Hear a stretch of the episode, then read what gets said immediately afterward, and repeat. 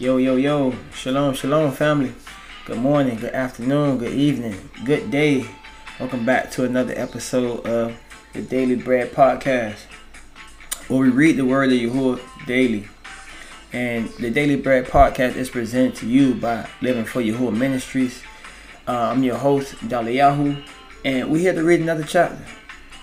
So today we're reading uh, Exodus or Shemot, chapter 21.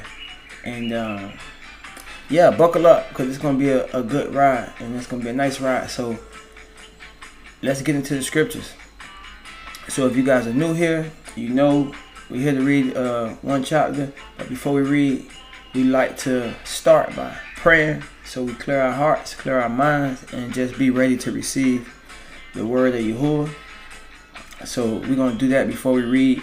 Uh, but before we pray, let's I want to give you guys a quick little recap just in case if you're not sure what's going on. If you just dropped in here, it's your first chapter reading with us.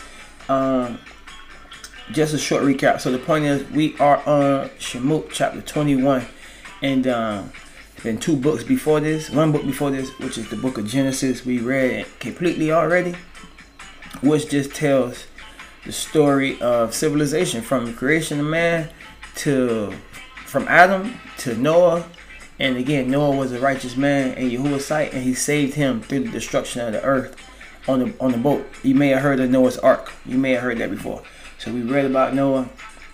And then after Noah, we get in his lineage, we continue to read about uh, our father Abraham. So Abraham was a righteous man in the wicked generation. And Yahuwah chose him. He came to him, made a covenant with him, and uh, we are Abraham's children. Shortly, to put it to put it short, and uh, we have been chronicling the adventures and the journey of Abraham's family from Isaac to Jacob, whose name got changed to Yasharal, and uh, all their travels and journeys. So, but the most important thing, through all of their travels, the Most High Elohim Yahuwah has been with them. So that's a blessing because we can look forward to the same type of uh, walk with Yahuwah, the same type of journey. So that's already, uh, you know, some some key words, some key details that you should know before you start reading. Abraham, his children journey, and understanding that we could expect the same type of things. These things are secular. So anyway, for example, Abraham's children, or at this point, Israel's children, right, uh, ended up in Egypt because of the famine. They went down because of the famine to get food. Luckily, Yahuwah, he sent somebody before them. He sent his malak before them, angel, his messenger, to find favor in the sight of Pharaoh and all the Egyptians. And uh, the Hebrews were accepted in Egypt. They found refuge in the famine. But as you may have heard, you know, after the sons of Israel died, or Yasharal, we had a Pharaoh who didn't know Joseph and our forefathers. And they started to treat the Hebrew people horribly, even killing them and uh, just committing mass murder. So anyway, at this point, chapter 21, all those things are behind us. Yahuwah raised up Moses. He sent Moses to tell Pharaoh, let the people go. And all these things happened. So now we are officially out of captivity. And can you say hallelujah? So we definitely happy about that. Even at this point where we where I'm sitting right now, I feel like this is exactly what's going on. We out of captivity, we're in the wilderness, and we are following Yahuwah. So now it's time to hearken to his commandments. The last chapter, chapter Exodus chapter 20, we read about the Ten Commandments or the ten words or ten matters, so called. And um, now we continuing on with knowledge, wisdom, understanding of the word of Yahuwah. So all praise to Yahuwah for that. So now let's read, I mean let's pray and then we can start reading chapter 21. So that's great. If you can, let's stand, spread your hands, open your palms, face the direction where the temple once stood in Jerusalem, and um, let's pray. Baruch atah Yahuwah Alhino Hamalat Ulam. Our Father who is in the heavens, permit your name to be set apart. Permit your reign to come. Permit your desire to be done on earth as it is in heaven. We ask and we pray that you give us this day our daily bread. That you forgive us for our sins and our transgressions against your Torah and your commands as we forgive our debtors. I ask that you allow us not to be led into trial, but save us and deliver us from the wicked one. For yours is the reign, the power, and the esteem, now and forever. For these things and more we pray in the name of our Mashiach and sovereign Yahusha. Halal Yahuwah. Tuda Yahuwah. Yabarakak Yahuwah. Amen. Yes. Hallelujah. All praise and esteem to our Father, our Heavenly Father. So, yeah, at this point, family, it's time to get into the Word. So, if you can, turn to Exodus chapter 21 in your Bible, your online Bible, ebook, whatever you got, and uh, let's read. So, Exodus chapter 21. Now, these are the rules that you will set before them the rules or the statute, the judgments. When you buy a Hebrew slave, he will serve six years, and in the seventh he will go out free for nothing. If it come, if he comes in single, he will go out single. If he comes in married, then his wife will go out with him. If his master gives him a wife, and she bears him sons or daughters, the wife and her children will be her masters and he will go out alone. Verse 5. But if he if the slave plainly says, I love my master, my wife, and my children, I will not go out free, then his master will bring him to Elohim, and he will bring him to the door or the doorpost. And his master will bore his ear through with an awl, and he will be his slave forever. And it's a great topic. It's a great way to start out reading the commandments because this one take us straight into property law, for example, and just understanding again the rule is the slave only serve six years. A Hebrew slave, they serve six years, and the seventh year they free. So it's right in line with our seven pattern of freedom, uh, jubilee, uh, just freedom and redemption. You know, so you got the right to be redeemed in the seventh year. But the point is, the property law come into aspect and we see the master got a particular role because the children and the wife, if he give that to a slave, then that remains with the master. So the master got a certain amount of power over people, not only their job, occupation, but their life, you know. So uh, you just understand, you know, we all have a master and we got to respect. So it's very interesting. Verse 7 When a man sells his daughter as a slave, she will not go out as the male slave if she does not please her master who has designated her for himself, then he will let her be redeemed. He will have no right to sell her to a foreign people since he has broken faith with her. If she if he designates her for his son, he will deal with her as with a daughter.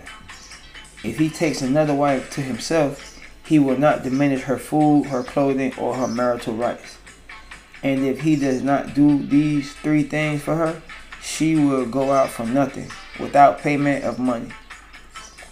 Interesting. So women slaves, Hebrew slaves different from the men. But they all servants and they all have a master. You gotta take note of these things. Verse 12. Whoever strikes a man so that he dies will be put to death. And you say you can't hit people. You hit them and they die. Interesting. Verse 13. But if he did not lie and wait for him, but Elohim let him fall upon fall into his hand, then I will appoint for you a place to a place to which he may flee. Verse 14. But if a man willfully attacks another to kill him by cunning, you will take him from my altar that he may die. Whoever strikes his father or his mother will be put to death. Whoever steals a man and sells him, anyone found in possession of him will be put to death. So kidnapping was a, a crime punishable by capital murder. If you steal a whole person, you gotta die. That's crazy. Or I guess somebody else slave or servant. You can't steal people. Kidnapping is a no-no. According to verse 16. Let's continue. Verse 17. Whoever curses his father or his mother will be put to death. That's a big no-no. Verse 18. When men quarrel and one strikes the other with a stone or with his fist, and the man does not die but takes to his bed, if the man rises again and walks outdoors with his staff, he who struck him will be clear. Only he will pay for the loss of his time and will have him thoroughly healed. Verse 20 When a man strikes his slave, male or female, with the rod, and the slave dies under his hand, he will be avenged. But if the slave survives a day or two, he is not to be avenged, for the slave is his money. So again, we're talking about possession. So you don't necessarily get you don't necessarily get punished if you hurt your slave too bad. But if you hurt them more badly, then it's a punishment. So it's very interesting chapter because it's showing the line, the property line. How far can you go with your property, human capital? So it's very interesting chapter. And today I think this translates to labor laws and, and employee rights and stuff like that. That's what we call these type of things, but these concepts are not new, and that's interesting. When men strive together and hit a pregnant woman so that her children come out, but there is no harm, the one who hit her will surely be found, as the woman's husband will impose on him, and he will pay as the judges determine. but if there is harm, then you will pay life for life. Eye for eye, tooth for tooth, hand for hand, foot for foot, burn for burn, wound for wound, strike for strike. Yes. When a man strikes the eye of his slave, male or female, and destroys it, he will let the slave go free because of his eye. If he knocks out the tooth of his slave, male or female, he will let the slave go free because of his tooth. When an ox gores a man or a woman to death, the ox will be stoned. So even the animals get stoned. Damn. And his flesh will not be eaten, but the owner of the ox will not be liable. So the owner don't get killed, only the animal get killed. Verse 29. But if the ox has been accustomed to gore in the past, and its owner has has been warned, but has not kept the end, and it kills a man or a woman, the ox will be stoned, and its owner also will be put to death. Verse 30. If a ransom is imposed on him, then he will give for the redemption of his life whatever is imposed on him. So if your animal kills somebody, and they had a habit of doing that in the past, the animal gonna die. You could die, but you got an option to give your house or whatever possessions, whatever goods you have. You can redeem your life for what your animal did. So that's interesting, very interesting. That's interesting. Verse 31. if it gores a man's son or daughter, he will be dealt with according to this same rule. Hmm. If the ox gores a slave, okay, difference right here being made. If he gores a slave, male or female, the owner will give to their master 30 shekels of silver, and the ox will be stoned. Hmm. Interesting. Slaves' lives are counted different. Period. Verse 33.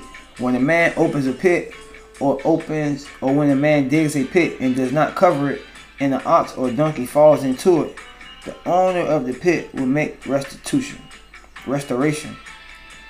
He will give money to his owner and the dead beast will be his. Mm. That must be a deep pit, man. They kill a whole donkey or ox because you dug a pit that big and the animal died. That's very interesting. Verse 35. When one man's ox butts another's so that it dies, then they will sell the live ox and share its price, and the dead beast also they will share. Or if it is known that the ox has been accustomed to gore in the past and its owner has not kept it in, he will repay ox for ox, and the dead beast will be his. Wow.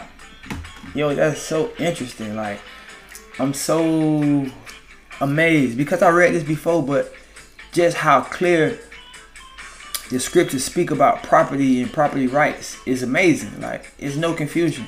And these, it's important to know that these scriptures and the precepts, they are, how can I say it? They they are transcendent. They apply to different situations.